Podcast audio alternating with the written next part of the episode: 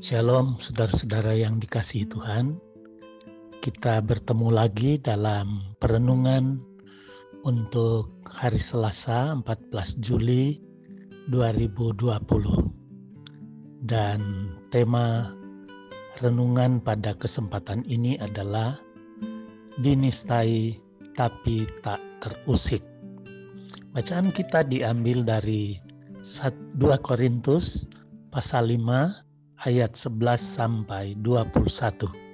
Saya hanya akan membacakan ayat 21 sebagai nas bagi kita dalam renungan pada kesempatan ini. Firman Tuhan berkata, "Dia yang tidak mengenal dosa telah dibuatnya menjadi dosa karena kita, supaya dalam Dia kita dibenarkan oleh Allah."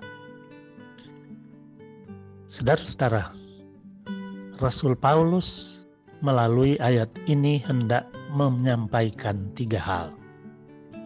Yang pertama, dia yaitu Yesus tidak mengenal dosa. Yang kedua, tapi telah dibuat menjadi dosa. Kemudian yang ketiga, tujuannya supaya kita yang berdosa bisa dibenarkan oleh Allah. Sederhananya, Tuhan Yesus rela jadi tumbal, jadi korban pengganti dan kambing hitam. Bukan Yesus yang salah, tapi Dia yang disalahkan. Bukan Yesus yang berbuat, tapi Dia yang harus menanggung akibatnya. Saudara, apakah itu enak? Apakah itu adil? Jelas tidak. Namun Kristus tetap menjalani penderitaan, penyiksaan, dan puncaknya penyalipan. Semua itu untuk siapa? Untuk saudara dan saya, untuk seluruh umat manusia yang telah berdosa. Saudara, beberapa kali sempat ramai diperkarakan tentang kasus penistaan agama.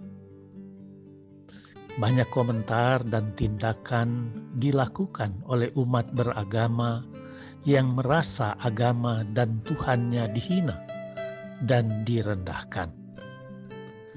Mereka tidak terima simbol agamanya dinistakan. Orang-orang ini membela agamanya mati-matian bahkan sampai ada yang berani berbuat radikal. Mereka juga menuntut orang yang menistai agama mereka dijatuhi hukuman seberat-beratnya. Nah, coba bandingkan dengan ayat kita hari ini. Sudah lama Kristus menanggung derita, kutuk, dan hukuman yang sebenarnya bukan salahnya. Namun, apa yang Kristus perbuat ketika Dia disalahkan, ketika Yesus dinistakan, saat Dia diperlakukan tidak adil, dihina, bahkan dihujat, Dia menerima dengan rela. Kasihnya tidak luntur ketika dihaus, dihasut Kasihnya tetap nyata walau dihina. Kasihnya tetap membara walaupun ada luka yang terbuka di punggungnya. Kristus memberikan contoh nyata apa itu kasih, apa itu pengampunan.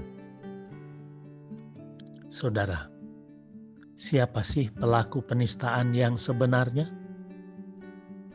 Kitalah pelakunya.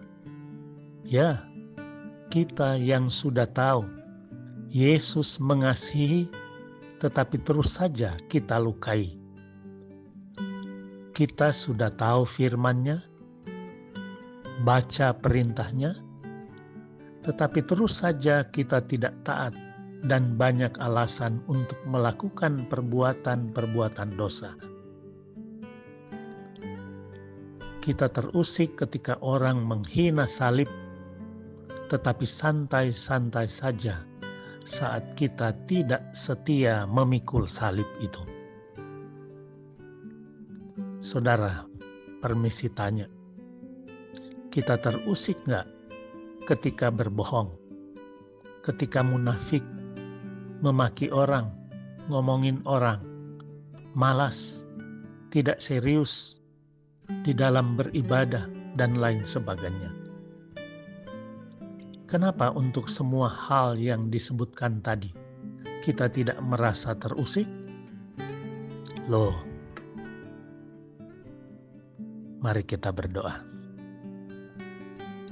Ya Tuhan yang di surga, terima kasih untuk firman yang boleh kami dengar. Kiranya firman itu menjadi berkat dalam kehidupan kami, menjadi pegangan dalam hidup kami, supaya kami sungguh hidup dalam firman Tuhan.